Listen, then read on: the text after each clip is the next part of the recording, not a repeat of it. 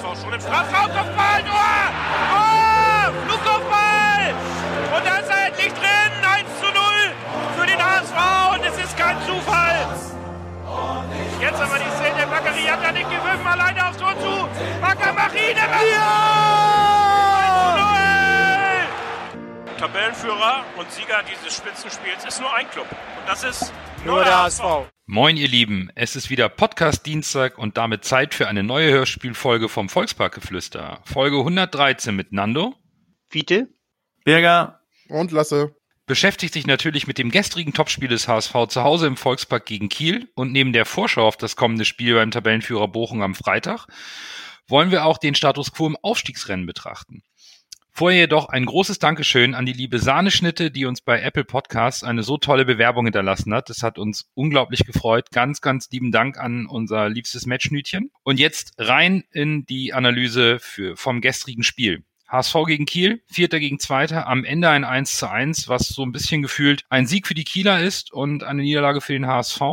Coach Tune brachte Hand und Jamra in die erste Elf. Wagnumann ersetzte den gesperrten Leibold auf der Linksverteidigerposition. Haier rückte für Jung in die Innenverteidigung nach hinten und Hand und Kind Zombie war so ein bisschen auf der Doppel-6. So sah es zumindest auf dem Papier aus, ähm, was Tune mit den Änderungen äh, bezweckte. Coach, nach dem Spiel sprachen alle von einem richtig tollen Fußballabend. War es denn eins? Und was sagst du jetzt taktisch zum Spiel gestern? Setze ich jetzt bei Sky oder äh, Viasat oder was auch immer die, die TV-Sender drumherum ähm, heißen und, und äh, verhandle über die TV-Rechte von der zweiten Bundesliga, war äh, das Spiel gestern richtig gute Werbung. Es war, es war rasant, es war intensiv, da war Tempo drinne, das war, das war ein gutes Fußballspiel. So, so, so neutral betrachtet, soweit wie ich das jetzt betrachten kann.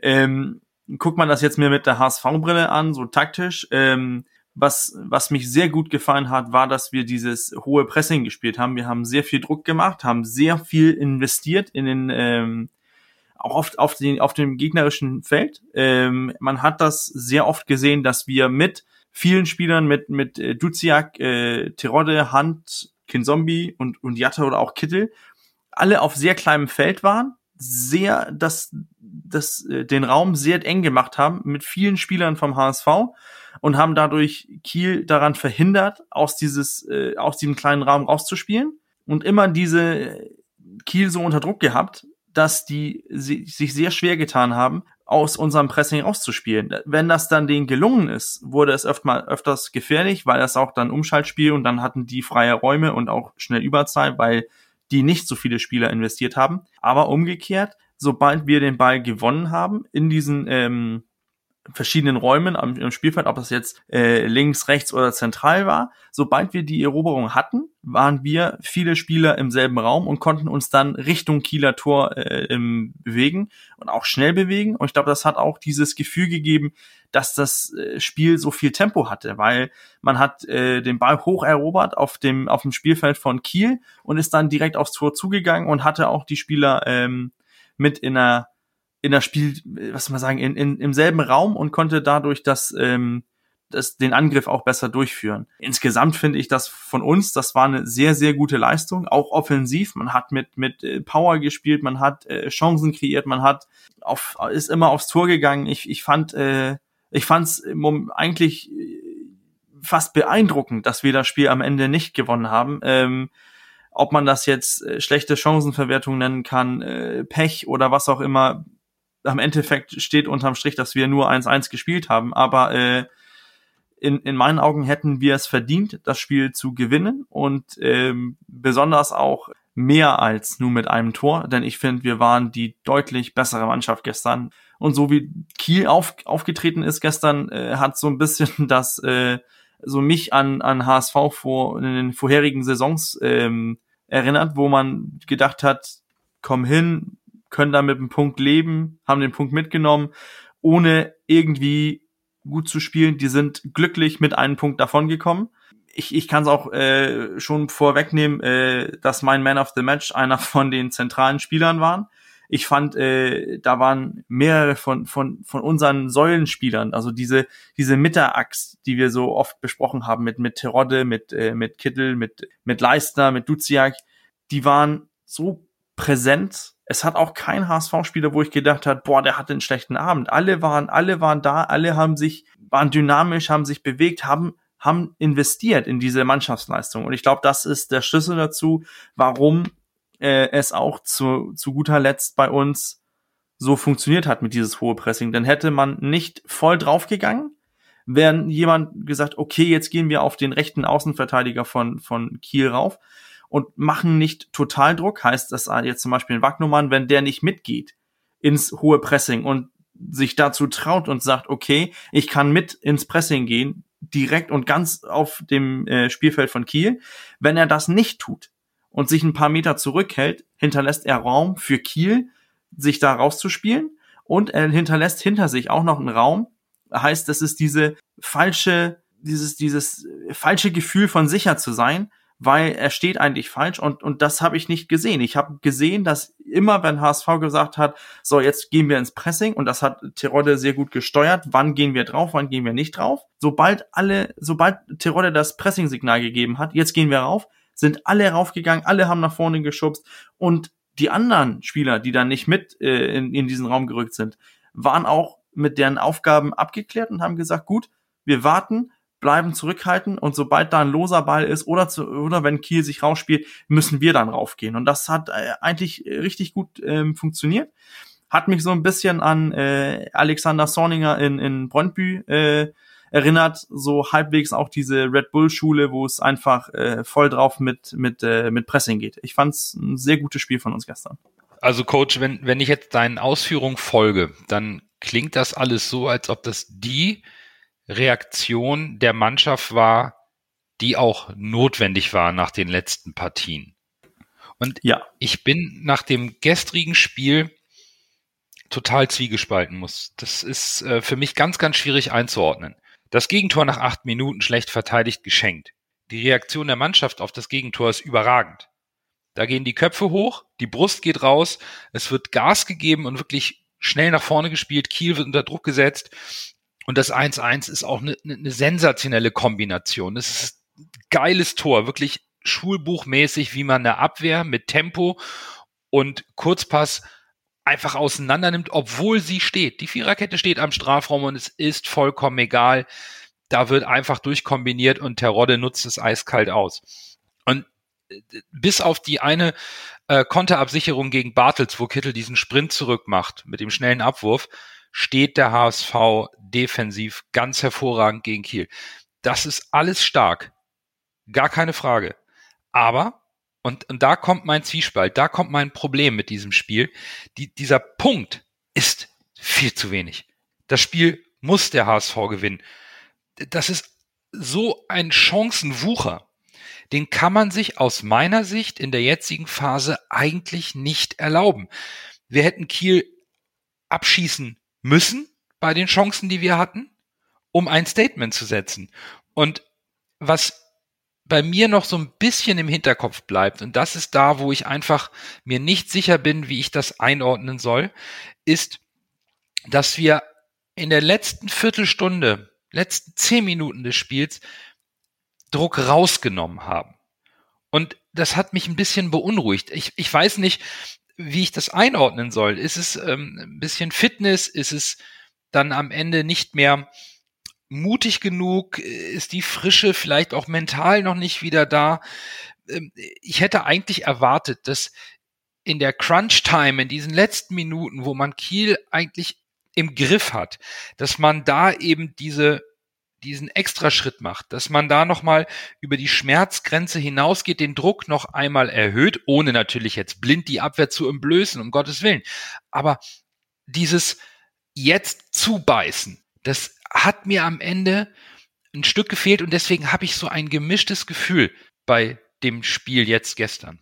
Ja, ich, ich, ich stimme dir zu. Äh, so, so punktemäßig, äh, Ergebnis gesehen, bin ich ganz bei dir. Es ist zu wenig mit einem Punkt. Und wie du sagst, in der Crunch-Time, in der Situation, wo wir jetzt sind, diese Ausrutscher äh, können wir uns im Prinzip nicht leisten. Jetzt sind es noch zehn Spiele, jetzt wird ähm, jetzt wird's eng aber was du sagst mit, ähm, mit, mit dem, dass wir den Druck rausgenommen haben, die letzten zehn Minuten, äh, ließ sich ja, dann das war eigentlich auch mein Gefühl, was ich gestern, womit, ich gestern saß, aber unser, ähm, unser äh, Pressing Intensity, also PPDA, also gegnerische Pässe per defensive Aktion, also unsere defensive Aktion ist unser Pressing. Der letzten Viertelstunde ist das äh, gefallen von 14, also dass wir haben wir 14 Kieler Pässe zugelassen, bevor wir ins Pressing gegangen sind, sind auf 6,6 gefallen. Heißt sechs Pässe und dann sind wir ins Pressing gegangen. Aber ich saß genau mit demselben äh, Eindruck und habe die Statistik heute gesehen und habe gedacht, hä, das verstehe ich jetzt nicht. Wieso? Aber ich, ich glaube, das äh, hängt bestimmt auch damit zusammen, dass äh, Kiel im Endeffekt zuletzt so sicher, so zufrieden sind mit dem Punkt, dass sie auch mehr weit gespielt haben. Dennoch hast du auch gesehen, sobald äh, es einen Einwurf gab oder es einen Freistoß gab, man hat sich diese fünf, zehn Sekunden mehr Zeit genommen und dann fühlt sich das sofort an, es ist nicht mehr so intensiv, das Spiel ist nicht mehr so intensiv. Aber ich glaube, ich bin als, ähm, ich bin auch als, als Trainer vielleicht so ein bisschen ähm, vom, vom Milieu her so ein bisschen geschadet, dass ich sehr auf, auf Prozess, Prozess gucke und auch auf die Leistung. Und für, für mein, für mein, so aus meiner Sicht, die Leistung war hervorragend, nur die äh, Ausbeute war nicht gut genug.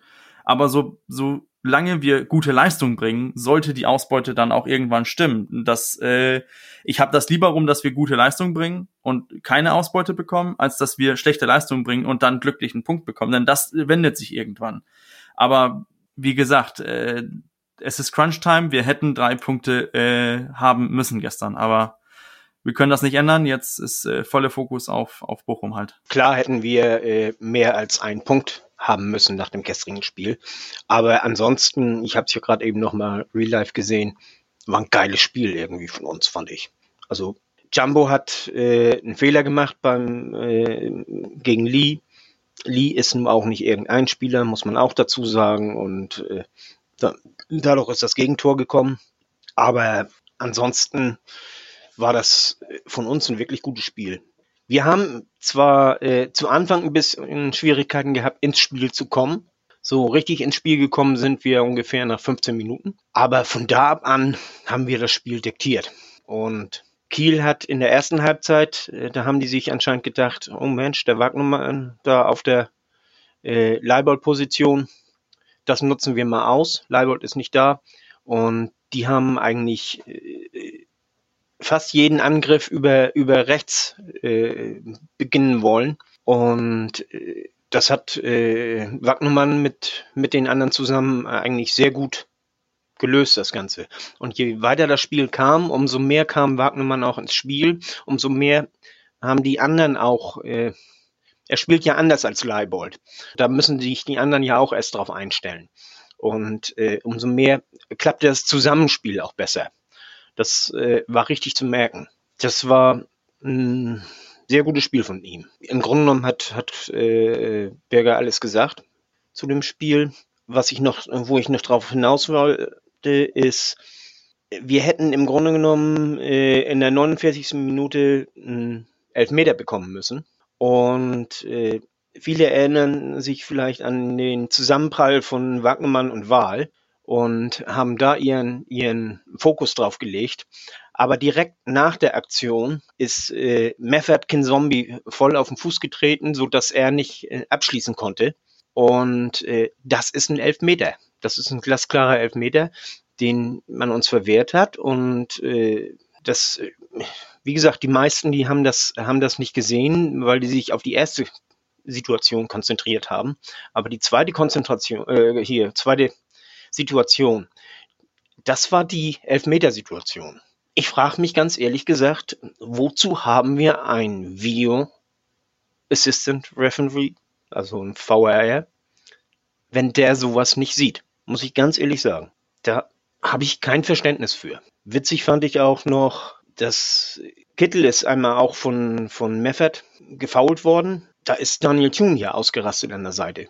Da hat er den, den, äh, das konnte man über die Außenmikros richtig gut hören, da hat er den äh, vierten Offiziellen so richtig mal klar ins, ins Abseits gestellt und so. Und äh, der meinte dann ja bloß, ja, äh, er hat das nicht gepfiffen, ich, es ist nicht mein Job. Ja, aber ihr habt gefälligst, ihn zu unterstützen, wenn er das nicht sieht. Ne? Das fand ich ganz interessant und ganz, äh, ja, wie soll ich sagen, aufschlussreich oder was. Äh, also, ja, ganz interessant fand ich das. Ansonsten, wie gesagt, ich fand, das war ein geiles Spiel. Ich bin voll zufrieden, bis auf den Punkt, dass uns eben zwei Punkte fehlen. Und das ist eben schade, aber ist ein geiles Spiel und äh, macht Lust auf mehr, muss ich ganz ehrlich sagen. Und mit der Leistung steigen wir auf. Ja, ihr habt eigentlich schon alles perfekt zusammengefasst. Ich wollte mich so ein bisschen übers Spiel ärgern, wegen den zwei verlorenen Punkten in meinen Augen. Also aus der Anzahl an Torchancen musst du das Ding einfach reinmachen. Wagnumann vielleicht nochmal ans Kopfballpendel schicken, weil er hat ansonsten ein überragendes Spiel gemacht, genauso wie Kittel und einige andere Spieler. Gerade Kittel und äh, Wagnumann in der Kombination richtig gut, die linke Seite. Äh, das hat Le Leibold in meinen Augen fast vergessen gemacht, sondern für mich hatte Wagnumann sogar noch mehr Torgefahr ausgestrahlt oder drei nach vorne als Leibold.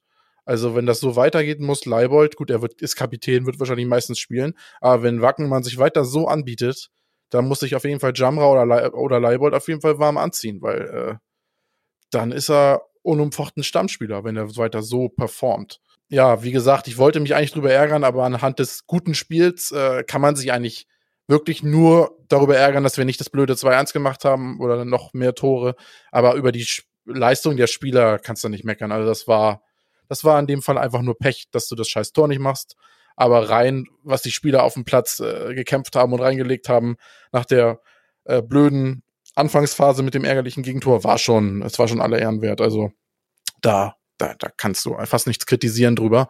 Schiedsrichter fand ich, weiß ich nicht, vielleicht ist man da auch wieder zu subjektiv, aber hat schon sehr viel, finde ich, für Kiel gepfiffen äh, und nicht beim, also es fielen ja fast nur gelbe Karten gegen uns. Für Kiel fiel gar nichts. Kiel hat wieder diese typische Spielweise äh, aufgelegt, wie es viele jetzt gegen den HSV machen, oft nicklig und äh, versteckte Fouls und sowas. Gut, äh, sind wir ja jetzt gewohnt, aber an sich äh, habt ihr schon alles gesagt. Also das Spiel, Top-Spiel, am Ende ärgerlich mit der Chancenverwertung, aber macht Hoffnung für die nächsten Spiele. Dann werfe ich doch noch mal einen Punkt rein, der in den sozialen Netzwerken viel diskutiert wurde. Und Lasse, vielleicht kannst du da ähm, doch nochmal einsteigen. Vielleicht ist das auch ein Punkt, der, der einen ärgert. Oder auch nicht. Vielleicht ist es ja auch ein richtiger Punkt. Ähm, Jerry Duziak wurde in der 71 Minute für Winsheimer ausgewechselt. Und die Diskussion ging wirklich heiß her. War das ein Fehler? War das der Punkt, der vielleicht unser Spiel am Ende nicht mehr genug offensive Dynamik gegeben hat. Und ich finde diesen Punkt irgendwo valide, zumindest mal zu diskutieren lasse. Wie, wie siehst du das mit, mit der Auswechslung von Jerry? Ja, das Leben findet ja nicht im Konjunktiv statt, von daher kann man jetzt schlecht sagen, was gewesen wäre, wenn Duciak weitergespielt hätte. Aber per se stimmt es schon. Also ich habe mich in dem Moment gewundert, dass Winsheimer reinkommen ist, weil Duciak für mich in meinen Augen ein gutes Spiel gemacht hat da mit den anderen beiden Spielern, mit Hunt und äh, Ken Zombie zusammen in der Zentrale. Aber jetzt zu sagen, das war ein krasser Fehler von Daniel Thun, er wird sich da schon was bei gedacht haben. Wirklich Impact hatte Winsheimer jetzt nicht auf unser Spiel positiven. Das stimmt. Also so kannst du schon argumentieren. Also ich habe mich auch gewundert und ich hätte eigentlich Duciak einfach drin gelassen. Gut, vielleicht, weiß nicht, ob vielleicht die Fitness am Ende nicht gereicht hat. Aber äh, rein spielerisch habe ich jetzt auch keinen Grund gesehen, Ducek rauszunehmen und äh, Winsheimer zu bringen. Stimme ich äh, Twitter größtenteils zu. Also, äh, das war schon äh, durchaus berechtigt, das Dagegen. Äh, denn äh, man merkte ihm an, äh, er war, er war im Grunde genommen platt. Also die Aktionen, die wurden unsauberer und die Pässe kamen nicht mehr ganz so sauber. Und dann äh, wurde war das schon richtig, dass er äh, ausgewechselt wurde. Dass das anschließend äh, nicht ganz so lief mit äh, Winsheimer, lag meiner Ansicht nach mehr an Winsheimer, äh, denn daran, dass äh, äh, Duziak ausgewechselt wurde. Das war vorher alles so gut abgestimmt und, und äh, Winsheimer war dann so ein bisschen wie ein Fremdkörper im Spiel, fand ich wenigstens. Und deswegen, also es war schon richtig, ihn Duziak rauszunehmen weil er, wie gesagt, er war viel gelaufen und, und äh, hat viel gekämpft und alles und äh, letztendlich, wir brauchen ihn ja am Freitag schon wieder, ne? Und das darf man nämlich auch nicht vergessen. Also mein Kritikpunkt ist eher, geht eher Richtung Winsheimer, dass er da nicht mehr draus gemacht hat, denn äh, an dem Wechsel an sich. Also ich, ich denke auch, äh, man hat es auch Duziak angesehen. Ich glaube, Duziak war fertig, da, da ging nichts mehr.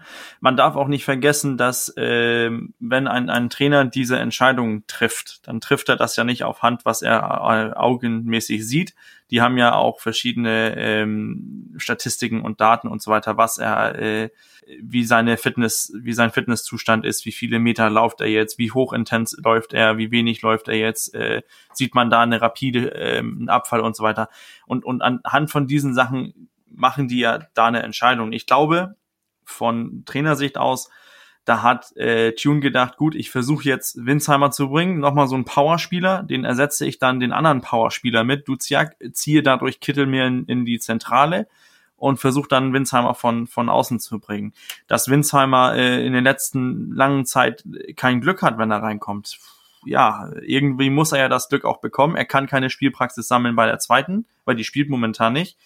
Also muss er so, ähm, so reinkommen. Und jetzt, wo wir über die Wechsel ähm, sprechen, die Auswechslung von, von Duziak habe ich verstanden. Und dann kam die Auswechslung von äh, Jatta und äh, ein Gegensatz zu Heil. Und da war ich schon ein bisschen überrascht. Ich weiß, Lasse freut sich jetzt, aber äh, dass äh, Tune so, um jetzt Oliver Kahn zu zitieren, so große Eier hat, äh, einfach so einen jungen Spieler in so ein wichtigen Spiel reinzuwerfen und dieser junge Spieler einfach voll aufbrennt. Alle seine Aktionen waren äh, voll Sprint, voll hinterher den Ball, immer voll rauf. Das hat Spaß gemacht, ihm zuzusehen, dass man einfach mit voller Power alles, was er geben konnte, hat er reingehauen. Also das war schön zu sehen. Und da muss ich auch noch ein Karlitnerei äh, auf der Bank sitzen und fragen, hm, wieso kommt jetzt in so einer Situation ein ganz, ganz junger Bursche rein und äh, ich sitze draußen und guck herum. Denn Khaled hat in meinen Augen immer noch im Kader einen, einen höheren Stand als, als Heil, aber wer keine Leistung bringt im Training, der spielt halt auch nicht.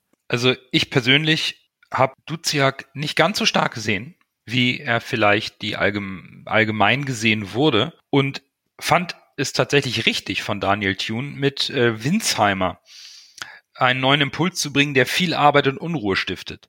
Vielleicht ist ihm nicht alles gelungen. Ich hatte ihn ja sogar in der Startelf, um Kiel in der Abwehr zu beschäftigen und zu nerven. Und das Ergebnis, dieses 1 zu 1, ist überhaupt nicht davon abhängig, dass wir 19, 20 Minuten ohne einen unserer zentralen Mittelfeldspieler wie Jerry Duziak, der auch sehr oft Dreh- und Angelpunkt ist, gespielt haben, sondern dass wir einfach die Chancen nicht reingemacht haben.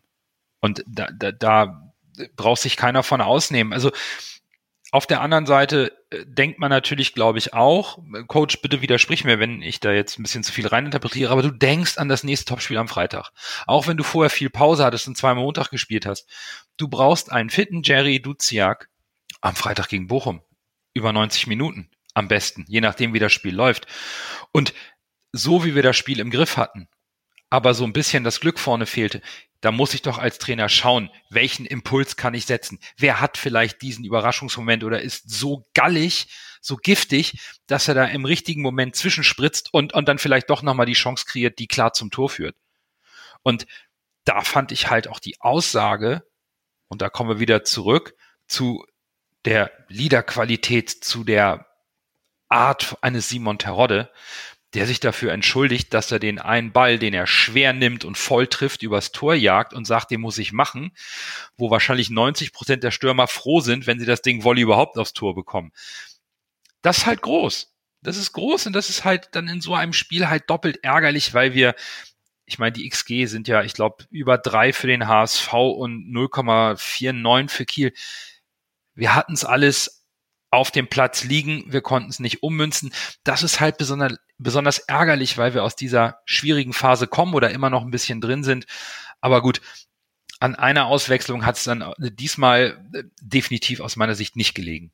Also um das, um das nochmal zu ergänzen, ähm, wir können ja sagen, alles gut und schön, das äh, hätte nicht äh, Duziak rausnehmen sollen. Wir spielen dann sowieso 1-1 und meckern dann, wieso wechselt er nicht? Also der hat da auch, äh, da hat Tune auch schwierige äh, Bedingungen. Ich, ich glaube auch, wir sind auch an der Stelle angekommen, wo wir zum Beispiel jetzt äh, gucken müssen, wie wir eben gesprochen haben, ein Kanet Narei kommt nicht zum, zum Einsatz, Bobby Wood nicht. Ähm, und wen willst du sonst im Spiel reinbringen? Ein Jonas David ist ein Defensivspieler, bringt nichts. Ein Gideon Jung, Defensivspieler.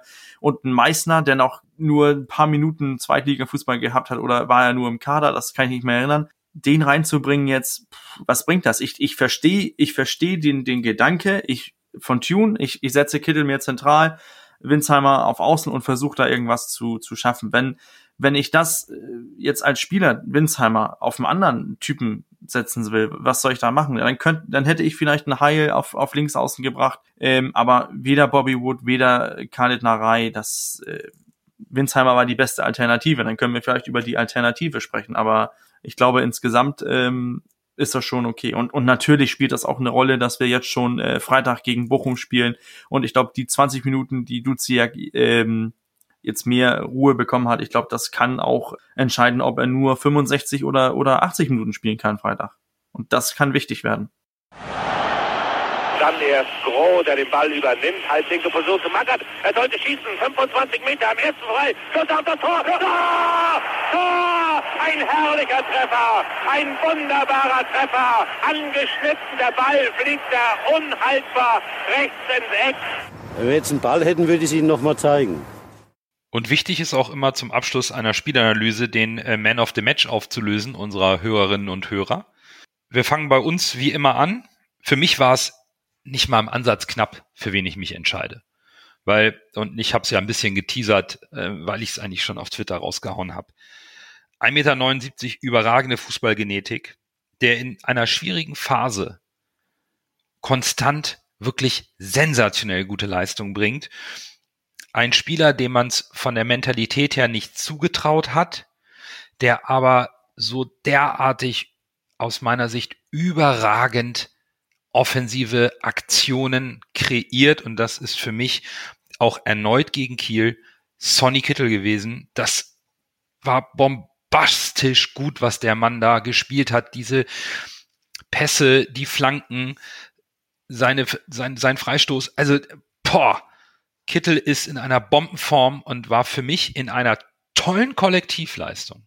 Bis auf die Tore, die fehlten. Der beste Mann. Fiete. Jo, muss ich auch sagen, äh, Kittel war äh, mit Abstand der Beste.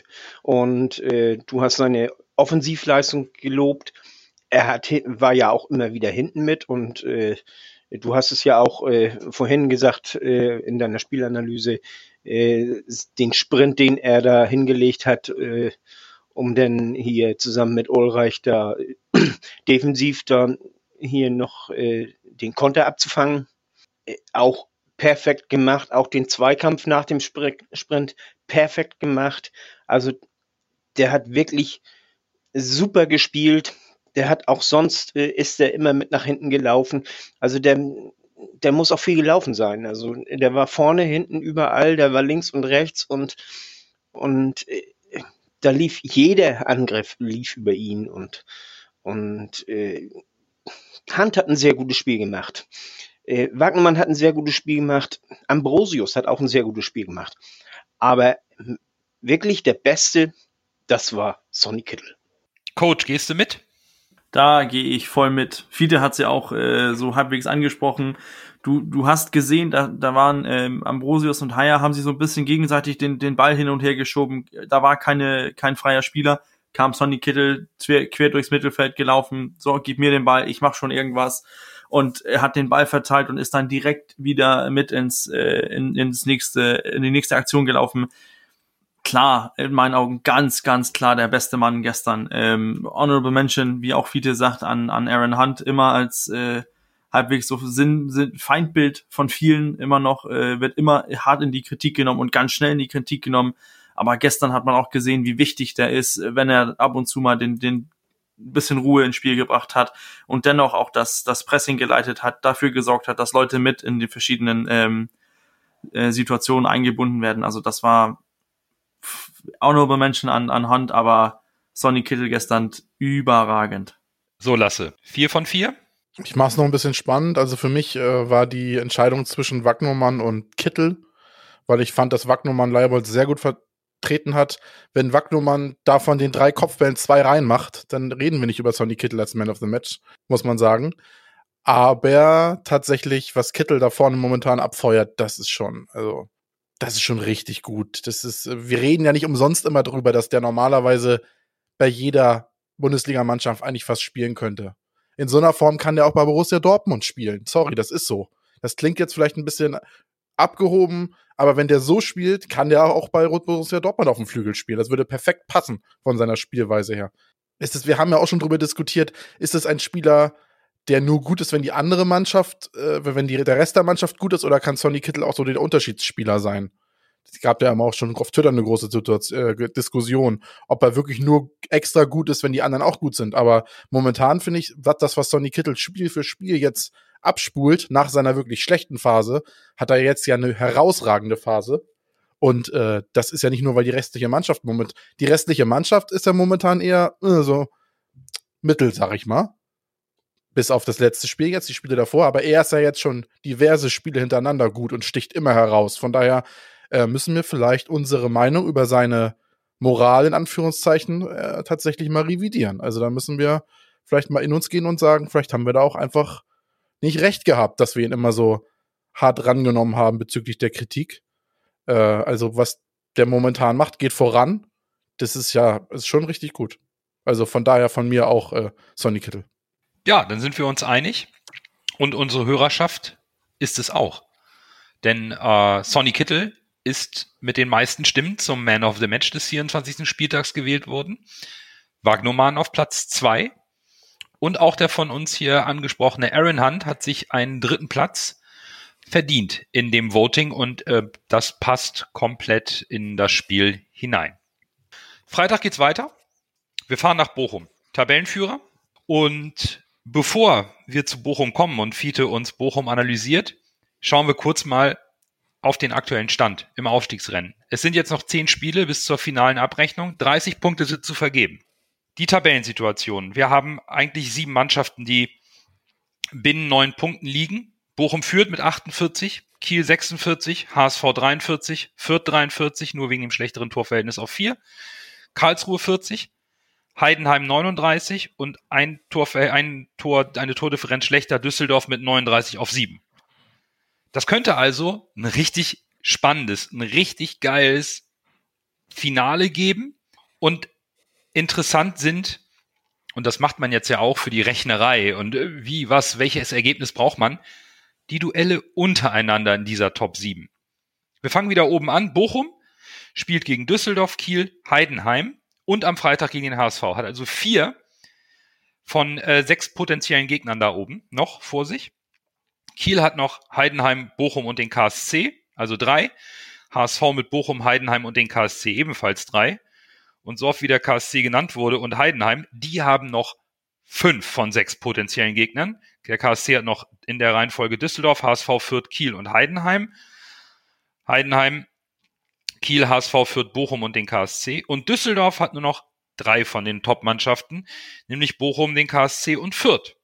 Damit ist eigentlich die Bedeutung wenn der HSV den Status quo halten will, das selbst in der Hand zu haben. Klar, Bochum ist Tabellenführer, hat die meisten Siege der Liga, die drittbeste Offensive, zweitbeste Abwehr nach Kiel.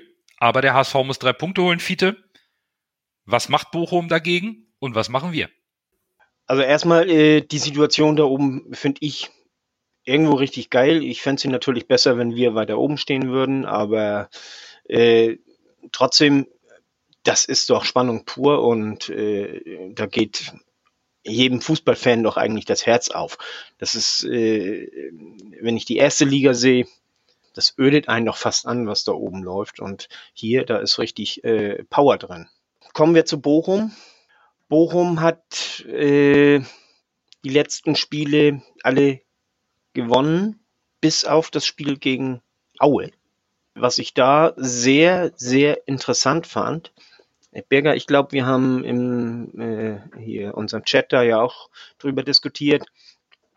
Aue hat, äh, die haben Schul einfach rausgenommen und äh, ihm einen Manndecker verpasst. Also so, so nach der alten äh, Schule so äh, gesagt, äh, du bleibst hinter ihm äh, und, bleibst an ihm dran und wenn er aufs Klo geht, geht er mit. Gehst du mit. So, auf die Art und Weise. Und äh, das ist, ist, ist gut gegangen. Also die haben 1-0 gewonnen gegen Bochum und Bochum hat sich einfach die Zähne ausgebissen und der Schul wusste nicht, was er machen sollte und äh, die haben damit sämtliche Kreativität verloren. Das ganze Spiel äh, war äh, ja einfallslos, weil, weil äh, plötzlich eben dieser Spieler fehlte. Und das ist, also das fand ich, fand ich sehr, sehr interessant, muss ich ganz ehrlich sagen. Bochum ist, stehen nicht, nicht umsonst da oben, muss man ganz klipp und klar sagen. Sie sind eine sehr gute Mannschaft offensiv, sie sind eine sehr gute Mannschaft defensiv auch und haben wenig Schwachstellen. Sie spielen, ja, was spielen sie jetzt? Äh, ich habe von drei verschiedenen Quellen habe ich drei verschiedene Aufstellungen fürs letzte Spiel. Der eine sagt, das war ein 4-2-3-1, der andere sagt, das war ein 4-3-3 und der nächste sagt, das war ein 4-3-1-2. Ja, also ich persönlich habe das ein bisschen als äh, 4-2-3-1 gesehen mit Blum und Holtmann äh, als, ja, waren im Grunde genommen zwei Außenstürmer. Das äh, weiß ich. Aber Schul direkt als Mittelstürmer habe ich auch nicht gesehen. Der lässt sich gerne fallen. Das ist mehr so der Spielmachertyp. Und so den Mittelstürmer, den haben sie gar nicht besetzt gehabt, weil Zoller im Moment verletzt ist. Und ich meine, er kommt auch noch nicht wieder. Ich habe jetzt nichts gefunden, wie lange er verletzt ist. Äh, letztes Mal hatte ich ja auch gesagt, dass äh, hier äh, der Kieler, wie hieß er noch? Äh, Serra. Serra, genau. Dass äh, Serra verletzt war, aber äh, er hat ja anscheinend auch schon im Pokal schon wieder gespielt. Äh, das hatte ich nicht gesehen, denn äh, das war ja auch erst nach der Aufnahme. Und äh, ja, mit Zoller, ich, ich meine, er hat was, was Ernsteres, aber ich weiß auch nicht genau was. Also, das ist, und er konnte mir auch keiner sagen, wann, wann er wiederkommt. Also gehe ich davon aus, dass er fehlt und äh, Jean Vollard, der ja sonst auch äh, ein sehr guter Mittelstürmer ist, der ja, der hat nicht, spielt keine gute Saison, muss man ganz ehrlich sagen. Und äh, Pantovic spielt auch mit unter Mittelsturm, aber ist auch nicht der Topstürmer und äh, so hat äh, sich der Bochumer Trainer dann so mehr dazu entschieden, ohne direkten Mittelstürmer zu spielen, mit Blum und Holtmann, so zwei Stürmer, die im Grunde genommen außen sind und äh, Jule als ein bisschen hängende Spitze, die äh, einerseits der Ballverteiler, aber andererseits eben auch der Verwerter. Jule ist auch der absolute Topscorer der Bochumer. Zwölf Tore hat er bisher gemacht, zehn Vorlagen. Simon Zoller kommt danach mit elf Toren und neun Vorlagen. Also da sieht man dann auch, was da fehlt mit Simon Zoller. Und äh, die anderen, die laufen so ein bisschen unter ferner Liefen. Insofern ist es für uns auch angebracht, dass wir äh, uns wirklich sehr auf Schul konzentrieren. Und ich hatte mir auch schon überlegt, wir sollten das uns, äh, sollten das vielleicht äh, den Auern nachmachen und ihm äh, eine Leibwache äh, für ihn abstellen. Aber ich habe mich dann letztendlich doch dagegen entschieden. Ich denke, äh, wir müssen sehr auf ihn aufpassen. Wir müssen ihn hart decken, aber nicht einer alleine, sondern im System müssen wir das Ganze machen. Das ist, ist äh, meine Ansicht äh, dazu. Was, was äh, Tune jetzt letztendlich macht, äh, weiß ich nicht, aber ich vermute, er wird es ähnlich sehen. Und ich glaube, wir gewinnen 3 zu 2. Und als Aufstellung habe ich äh, im Grunde genommen die äh, letzte Aufstellung, also die Aufstellung aus dem Kiel-Spiel, nur eben Onana anstelle von Kin Zombie, weil ich Kin Zombie nicht äh, ihn eher schwächer gesehen habe gegen Kiel. Er war mit äh, Jumbo zusammen, wenn ich, wenn ich äh, jemanden hätte wählen sollen, der der schlechteste ist, äh, wären die beiden die schlechtesten gewesen. Kin Zombie, ich glaube, äh, es tut ihm gut, wenn er mal wieder eine Pause kriegt. Und man kann ja mit Unana anfangen und dann kann man nach einer Stunde äh, Kin Zombie nochmal bringen, der dann richtig äh, mit Schmack ist und mit Energie nochmal was reißen kann. Das ist, äh, ist dann letztendlich meine Aufstellung. Das heißt also, Ulreich im Tor, Wagnermann links, Ambrosius oder vielmehr Haie, äh, dann Ambrosius, dann Jumbo auf rechts, Hand und Onana auf der 6, äh, Kittel links, Duziak in der Mitte, Jatta rechts und Terodde vorne. Ja, also ich, ich finde die, die Situation da vorne an der Spitze auch unglaublich spannend und habe so ein bisschen für mich ausgemacht, ähm, Bochum muss gegen Kiel spielen, KSC und Heidenheim könnten so das Zünglein in der Waage sein und der HSV ähm, kann mit dem Sieg gegen Bochum und eben dem direkt, direkten Duell zwischen Bochum und Kiel einen der beiden überholen. Also hat sich noch nichts für den HSV geändert. Ne? Man hat es noch selbst in der Hand, aber Ausrutscher sind halt nicht drin. Ich habe Bochum zu Beginn der Saison auf Platz 10 getippt. Die sind letztes Jahr Achter gewesen. Ihr hattet sie äh, deutlich höher. Fiete auf vier, Lasse sogar auf zwei. Der hat, der hat ganz gut gesehen. Bürger auf sechs.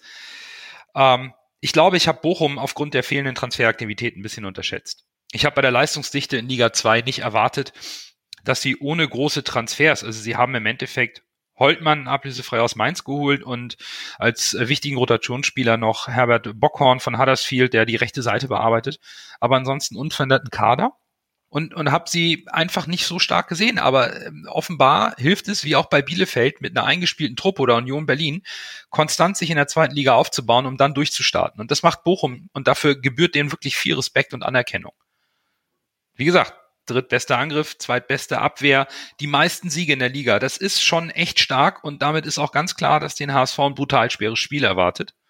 Bochum bietet einfach nichts an. Das, das muss man sich richtig erarbeiten. Und obwohl ich, ich tippe auf ein äh, 1 zu 2, wir, wir holen die drei Punkte. Und ich lasse die Ausstellung so, wie sie ist. Aber ich habe eine Frage und, und gebe die direkt einfach mal an, an Lasse weiter. Könnte man, ist es ein Gedankenspiel gegen Bochum, die Taktik ein bisschen zu ändern, um Bochums Spiel zu zerstören, was Fiete eben auch angesprochen hat? Sollte man personelle Anpassungen vornehmen? Um Bochums Spiel zu zerstören, oder vertraut man auf das, was man spielerisch gegen Kiel auf den Platz gebracht hat, um sie auszuspielen? Ich glaube, das ist tatsächlich die Masterfrage, weil wenn man jetzt im Vorfeld sich so ein bisschen über das Spiel schlau macht und die PKs und so guckt, ist das auch das, habe ich ganz oft in den Kommentaren gelesen, dass die alle meinten, ja, wir müssen Manndecker für Jule äh, abstellen, um den aus dem Spiel zu nehmen.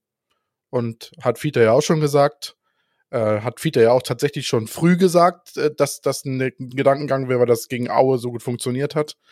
Ja, das ist, das ist die Frage. Vertrauen wir auf unser Können und nehmen wir den Schwung aus dem Spiel gegen Kiel jetzt mit und sagen, wir spielen so weiter und lösen es spielerisch oder stellen wir taktisch um und sagen, wir zerstören das Spiel von Bochum und ja, kontern sie aus, ist vielleicht ein bisschen dann zu defensiv gedacht, aber wir, wir zerstören das Spiel und setzen dann punktuell Akzente. Das ist, äh, bin ich gespannt, wie sich Daniel Thun entscheidet. Ich kann es jetzt im Vorhinein nicht entscheiden. Ich tippe eher, dass Thun sich aufs Spielerische entscheidet und versucht äh, jetzt den Schwung des HSV, der mit Kittel und so jetzt wirklich top in, top in Form. In meinen Augen sind wir jetzt wirklich wieder in Form. Das war dieses eine Spiel, was wir als Leistung gebraucht haben, um damit sich die Mannschaft selbst beweisen kann, wir können es noch. Ich glaube eher, dass er dieses das spielerisch lösen würde. Ist natürlich, äh, du kannst es vielleicht auch so ein bisschen kombinieren. Äh, dann komme ich nämlich zu meiner Aufstellung. Ich würde nämlich mit äh, Ulreich im Tor spielen, Wagnumann links, dann Haya, Ambrosius und Jamra. Auf der 6 Onana und Onana und Hand, dann äh, Jatta Duciak Kittel oder Kittel Duciak Jatta und vorne Torodda, also quasi so wie Fiete. Und dann könnte man ja, man muss ihn ja, wie Fiete gesagt hat, nicht mit zum Duschen schicken, den Onana äh, bei zu, zu Jule, aber man kann sagen, nimm den mal so ein bisschen, das ist so quasi dein Fokusspieler. Du musst nicht nur ihn decken, aber wenn du merkst, oh, das könnte gefährlich werden mit ihm, dann haust du ihn vielleicht auch mal um. Jetzt nicht rotwürdig, sondern dass du, dass, dass man ihn hart angeht. Vielleicht, wie Fiete gesagt hat, auch im System hart angehen. Woran, wo man aufpassen muss, haben wir auch letztens bei uns in der Gruppe ja besprochen. Der Holtmann ist ja unfassbar schnell. Es war 36 km/h oder was ist der gelaufen? Also das ist wirklich, das ist wirklich so ein, so ein Sprinter. Das ist ja quasi, ja, Wahnsinn. Also der ist richtig schnell. Also muss man aufpassen. Wenn man jetzt sich zu doll auf einschie einschießt, dann kommt dann nachher so ein Holtmann mit seinen 36 km so an dir vorbeigelaufen, ne? Also äh, man darf sich da auch nicht zu sehr versteifen. Ja, es ist, äh, es ist ein legitimer Punkt, dass man sagt, man nimmt deren Spielmacher aus dem Spiel. Würde ich im gewissen Maße auch, wie gesagt, mitgehen, aber nicht, mich nicht komplett drauf versteifen. Und äh, ich habe ja jetzt schon quasi alles äh, gesagt zur Situation vorne auf der, an, der, an der Tabellenspitze nochmal oder von 1 bis 7 ist es natürlich äh, die spannendste Liga aller, äh, die spannendste zweite Liga aller Zeiten, würde, hätte man auf DSF jetzt früher gesagt. Ja, ist Wahnsinn. Das heißt noch alles drin. Selbst Düsseldorf, Düsseldorf, glaube ich, mit diesem relativ leichten Restprogramm traue ich auch noch einiges zu. Hätten wir, würden wir jetzt auswärts in Heidenheim spielen, hätte ich, glaube ich, mehr Angst für die nächsten Spiele. Aber wir spielen ja zu Hause gegen Heidenheim, da ist, glaube ich, mehr drin. Äh, es ist auf jeden Fall, das ist wirklich, das wird eine, ich glaube, es wird spannender, als wir uns das vor der Saison erhofft hatten, als HSV-Fan. Man will ja, im Grunde genommen hofft man ja immer mal einfach mal eine ruhige Saison, vielleicht was Souveränes, aber ohne Drama und ohne, ohne Spannung geht's beim HSV leider nicht. Gut, dieses Schicksal haben wir selbst gewählt. Äh, mir ist es lieber so, als wenn ich Bayern-Fan wäre, sagen wir es mal so. Ja, ich glaube, wenn ich mir die Mannschaften vorne so ansehe, könnte tatsächlich so der KSC könnte, wie Nando das glaube ich auch schon eben gesagt hat, der KSC könnte ein ausschlaggebender Punkt werden da vorne. Weil das ja eine Mannschaft ist, das ist ja eher eine Mannschaft, die, die, die hat ja vorne ihren, ihren, ihren Zielspieler mit dem Hofmann und äh, die können eigentlich, äh, da sie ja, das ist eine Mannschaft, die spielt jetzt nicht ganz so kreativ wie Holstein Kiel oder Kräuter führt, sondern das ist eher eine Mannschaft, die noch ein bisschen mehr auf Spiel zerstören und robuster ausgelegt ist, obwohl sie da im Gegensatz zu den letzten Jahren auch zugelernt haben. Aber das ist so eine Mannschaft, glaube ich, die alle da vorne noch ärgern kann. Von daher könnte äh, der KSC wirklich der ausschlaggebende Punkt am Ende werden, wie sich dann jeweils die Mannschaften gegen den KSC schlagen. Ja, Ergebnistipp tippe ich ein 3 zu 1 für den HSV. Ich glaube, wir nehmen den Schwung mit und schlagen den VfL Bochum. Und bezüglich äh, Gila Vogie wollte ich noch was sagen. Und zwar liebe Grüße an dieser Stelle an meinen Arbeitskollegen Ramon, der ist ganz großer VfL Bochum-Fan. Hört eventuell auch zu heute.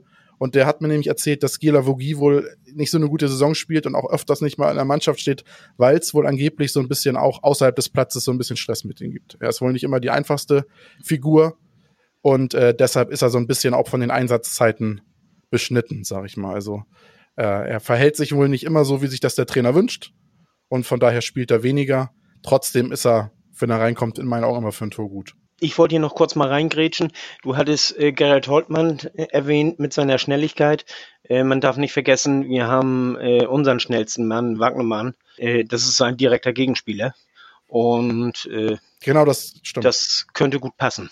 Das stimmt. Es könnte sogar dann Glück sein, also Glück, dass Leibold gesperrt ist. Es könnte eigentlich ein Match sein mit äh, Holtmann und Wagnermann. Da hast du recht, das stimmt. Ich muss gestehen, ich, ähm, mich, mir interessiert das, was die anderen an der Tabellenspitze machen, eher wenig. Ich sehe, wir haben zehn Spiele, wir brauchen so viele Punkte wie möglich, denn ähm, man kann sagen jetzt, ja, die Top 7, wen, wer, wer spielt gegen wen intern. Problem ist nur, es gibt ja auch einen, einen Abstiegskampf und wir wissen das ja selber von, von unseren Jahren in Abstiegskampf, dass äh, gegen den Abstieg zu spielen, setzt plötzlich auch Kräfte frei und äh, ich glaube nicht, dass wir uns glücklich priesen sollen, dass ähm, unser letztes Spiel der Saison äh, Braunschweig zu uns kommt. Denn das kann entweder können sie sich noch befreien am letzten Spieltag oder das ist vor, bei denen vorbei. Es gibt keine leichten Spiele, die letzten zehn Spiele jetzt. Äh, tut mir leid, ich, ich schmeiß auch gerne fünf Euro ins, ins Phrasenschwein, aber das, äh, da brauchen wir alle Punkte, die wir, die wir kriegen können, egal ob das jetzt gegen Bochum ist oder gegen, ähm,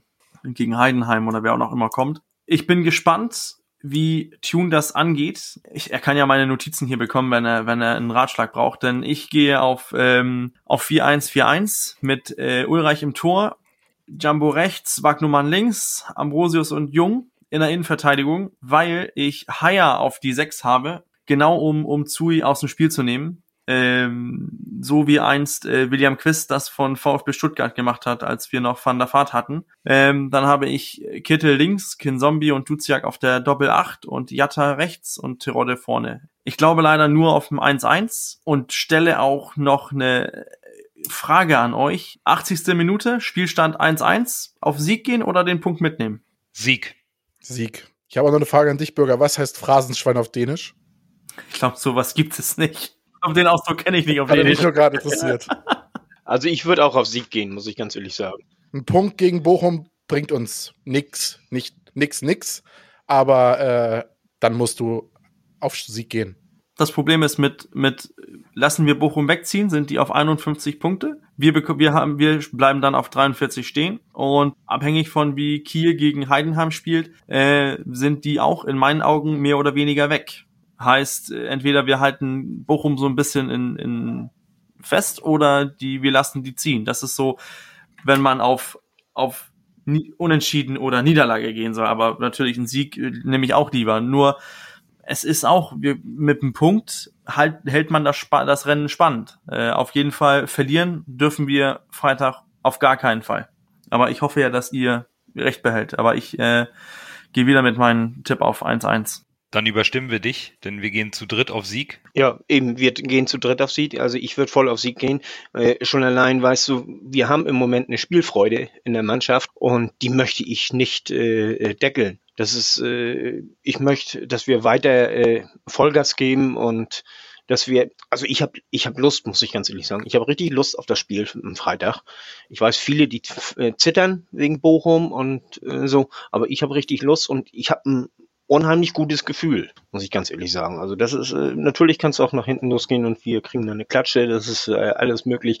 Aber ich habe trotzdem, ich habe ein gutes Gefühl und, und ich denke, mit der Leistung von, von gestern äh, können wir da auch wirklich was reißen, äh, wenn wir natürlich das Tor treffen. Ne? Das ist äh, Voraussetzung. Ein, einen letzten Punkt, ähm, weil viele das jetzt ja immer noch mit, mit äh, die letzten Jahre vergleichen, dass äh, ach, Rückrunde, das können wir nicht. In den letzten Jahren waren wir immer die Gejagten und dieses Mal sind wir mal die Jäger und ich glaube, das kann auch noch irgendwas bedeuten. Nur was es bedeuten wird, äh, das weiß ich nicht, aber auf jeden Fall sind, sind wir dieses Mal daran, wo wir im Prinzip eigentlich nichts zu verlieren haben. Deswegen Attacke und let's go. Dann jagen wir die 30 Punkte, die noch möglich sind in den letzten 10 Spielen und beenden unsere heutige Podcast-Folge vor dem nächsten Topspiel. Ja, Freitagabend gilt es bei Bochum und dann hören wir uns zum nächsten Podcast Dienstag wieder. Hoffentlich mit endlich wieder drei Punkten nach fünf Spielen ohne Sieg. Bis dahin, bleibt gesund und wie immer, nur der HSV.